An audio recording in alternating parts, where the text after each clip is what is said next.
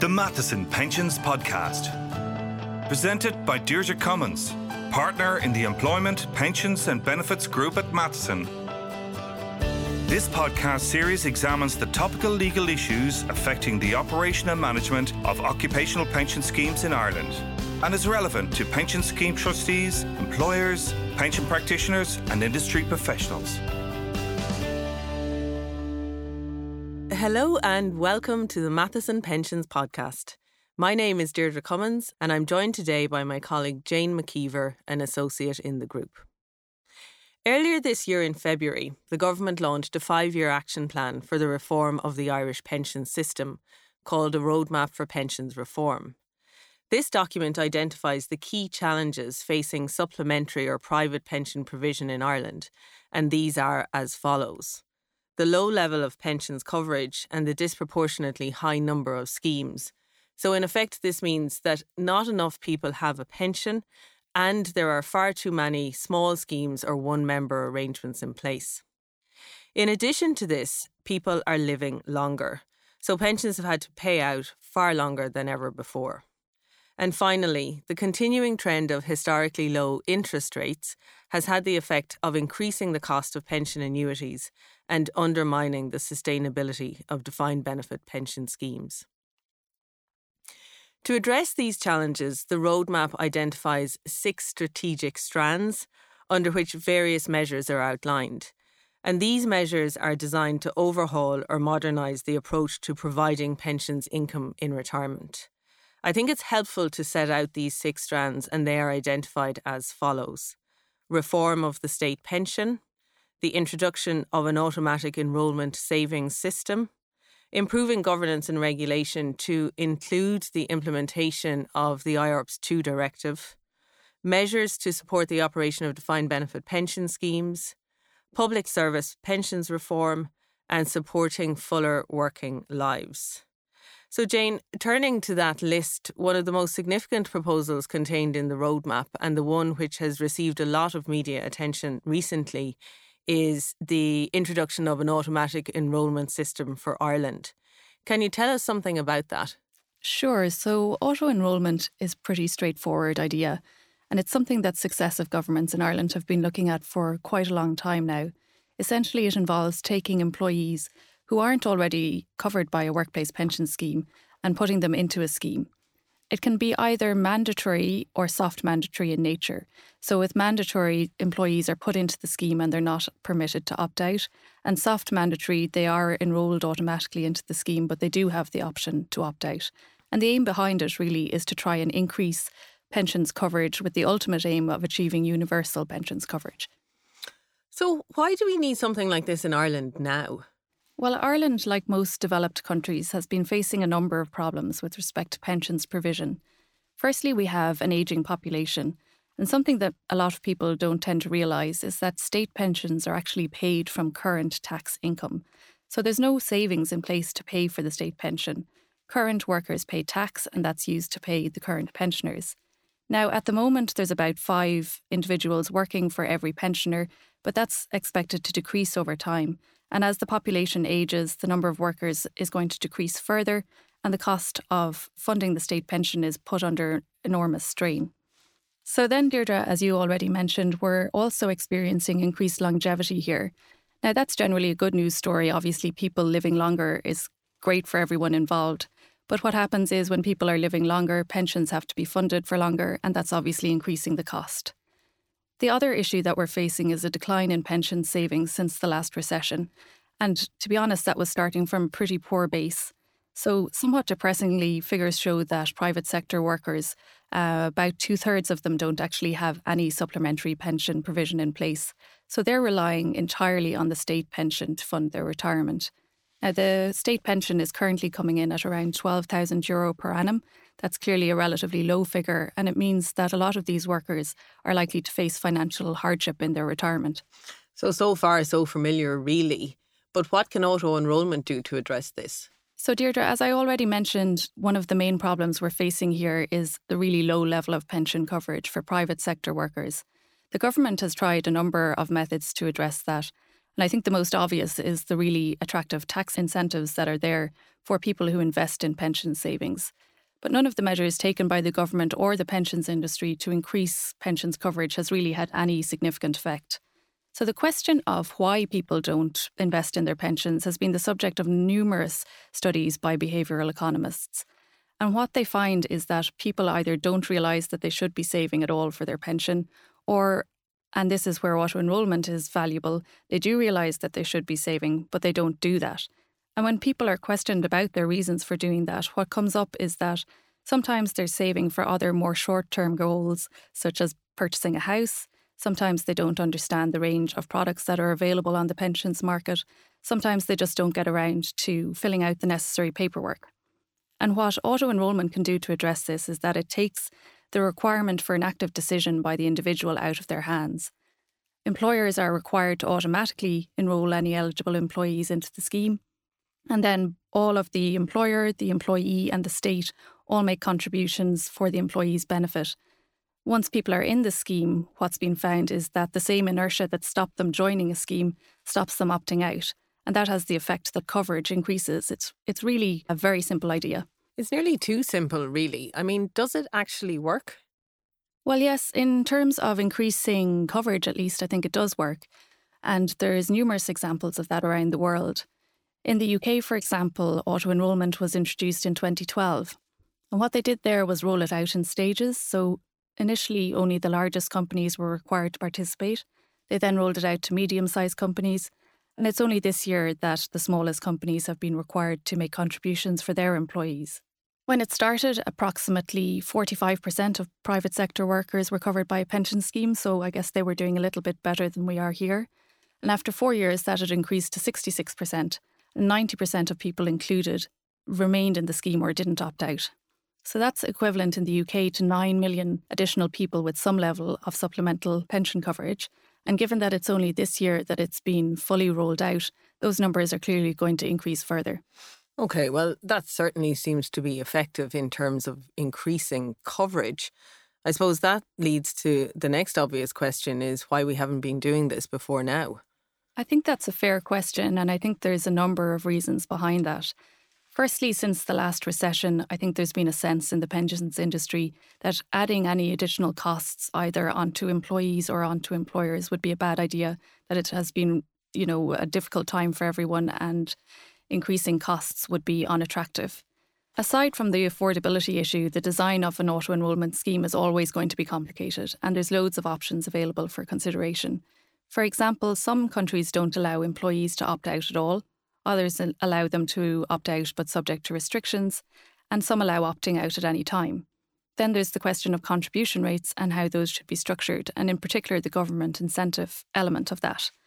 Another question for consideration is whether savers should be allowed to access their savings before retirement. So say in New Zealand, where they have some form of auto-enrolment for new workers, they allow people to take out their savings if they're moving abroad or if they're buying their first home or if they're suffering financial hardship. So we need to look at things like, would that work here, or would allowing people to withdraw their savings like that be counterproductive? Personally, I suspect that the complexity of these issues and the difficulties around how best to address them on the part of the government has led to some level of paralysis in terms of moving things forward. You're listening to the Matheson Pensions Podcast. Well, whatever the issues have been in the past, the current government certainly seems ready to move this forward. And I'd like to turn now to the Strawman public consultation document relating to auto-enrolment published by the Department of Employment Affairs and Social Protection. Yeah, Deirdre, I think this government certainly seems more willing than any previous government to really tackle pensions reform. And that's clear from the publication of the roadmap. I have to confess, I haven't really had a chance to get into the detail of the consultation document. What are they talking about when they say a straw man proposal? Essentially, the Department of Employment Affairs and Social Protection has formulated a proposal for how auto-enrolment could work, and this proposal is being presented as a straw man. The idea is that it generates discussion and prompts useful feedback. So the department has pointed out in the document that it's not presenting the straw man proposal as the answer, but merely as an option, and that once the consultation process is complete, the end design might closely resemble the straw man, but equally it might be quite different from it. Okay, so that sounds like a good approach in terms of generating discussion. So what does this straw man structure look like? Well, there's nothing overly surprising or unusual here. Currently, the straw man looks something like this, and there's a couple of components to this, so I'll just take you through them. Employees between age 23 and 60 earning over €20,000 per annum and not already contributing to a pension scheme will be automatically enrolled. Now, employees can opt out of this, but they can't opt out before the end of a minimum membership period, which is currently proposed to be 6 months. So they can opt out in months 7 and 8. But employees will be re-enrolled every 3 years, and then, of course, they can opt out again. There will also be a savings suspension period, where employees can stop paying contributions without coming out of the scheme or ceasing to be a member. In terms of contributions then, employees will initially contribute a minimum of 1% of gross earnings, and for these purposes, gross earnings are capped at €75,000. This will be matched by their employer, and the amount will be increased each year by 1% up to a maximum of 6%, so you get a contribution of 6% starting in year 6. The state then, as an incentive, will also contribute, and at the moment it is proposed that the state will contribute the equivalent of €1 for every €3 saved by the member.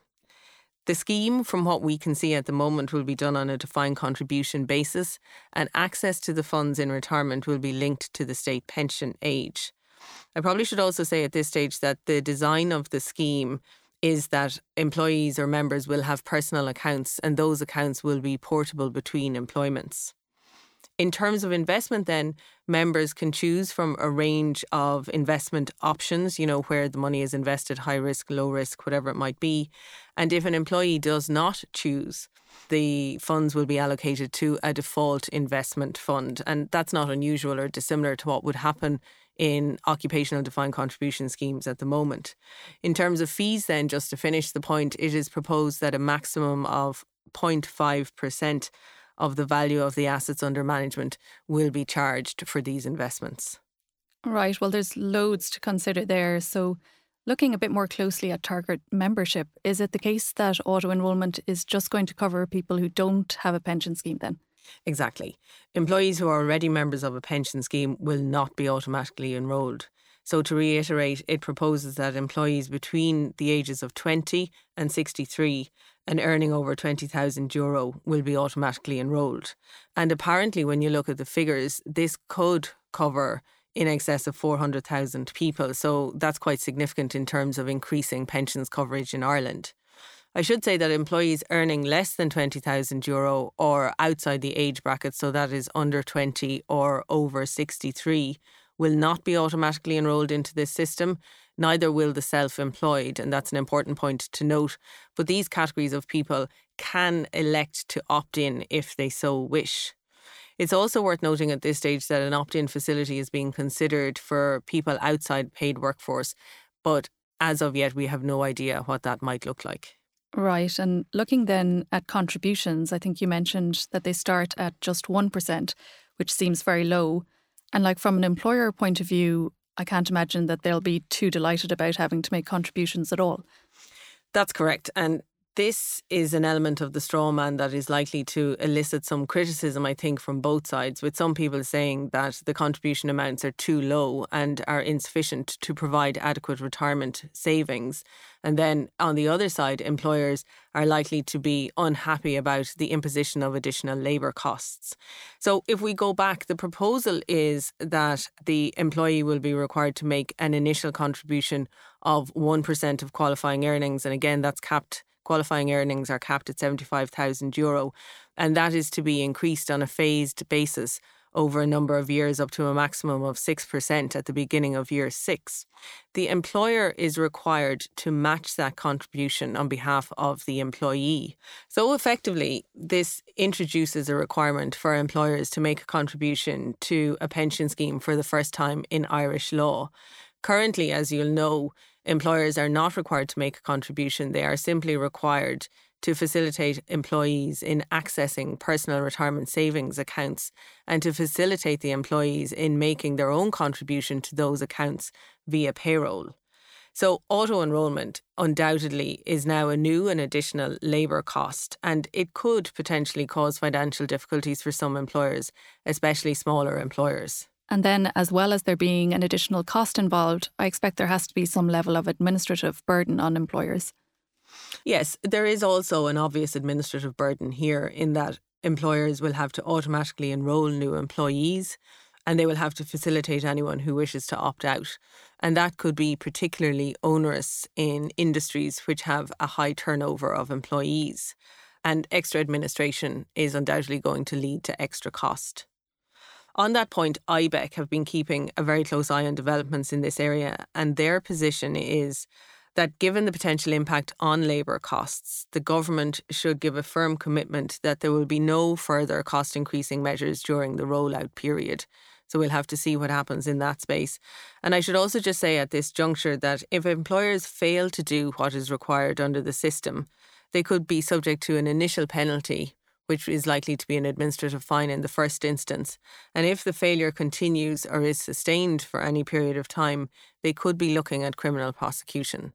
So this is not an optional system.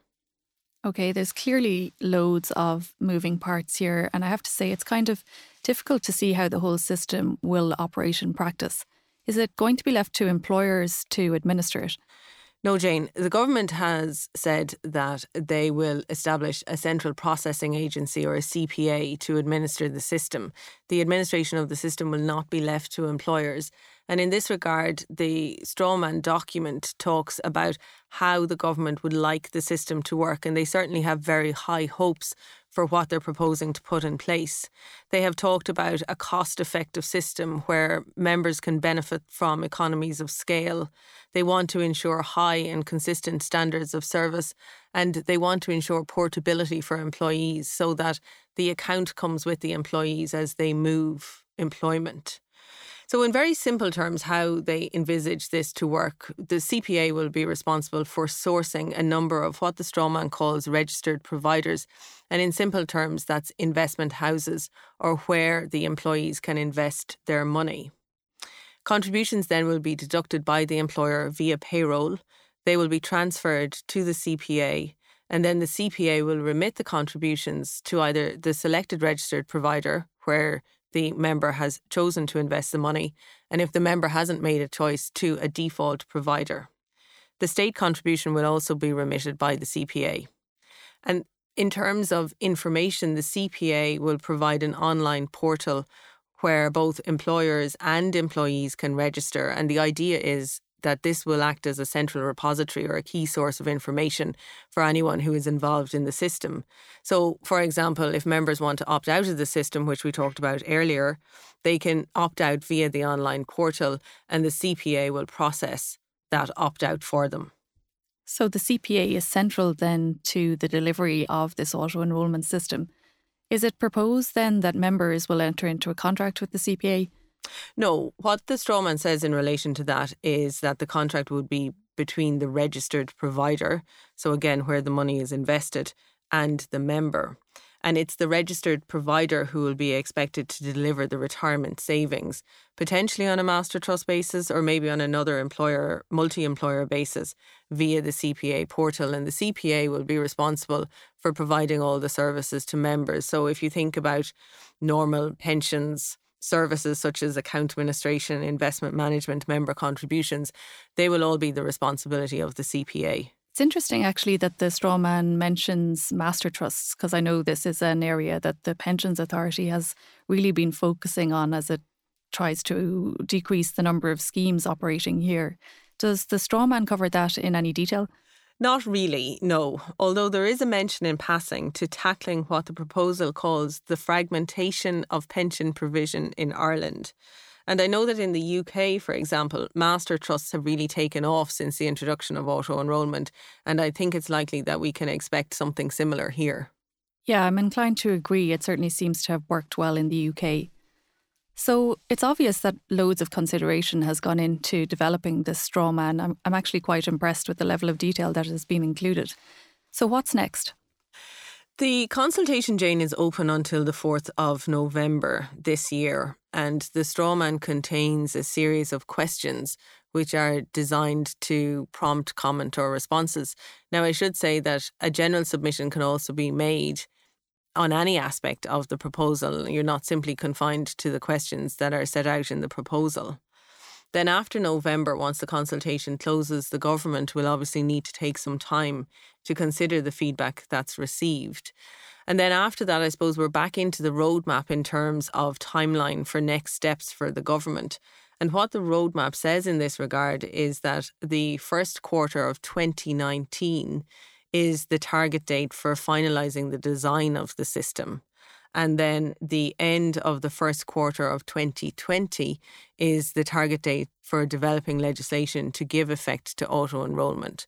I mean, this is very new. It's the first time we've had anything like this in Ireland.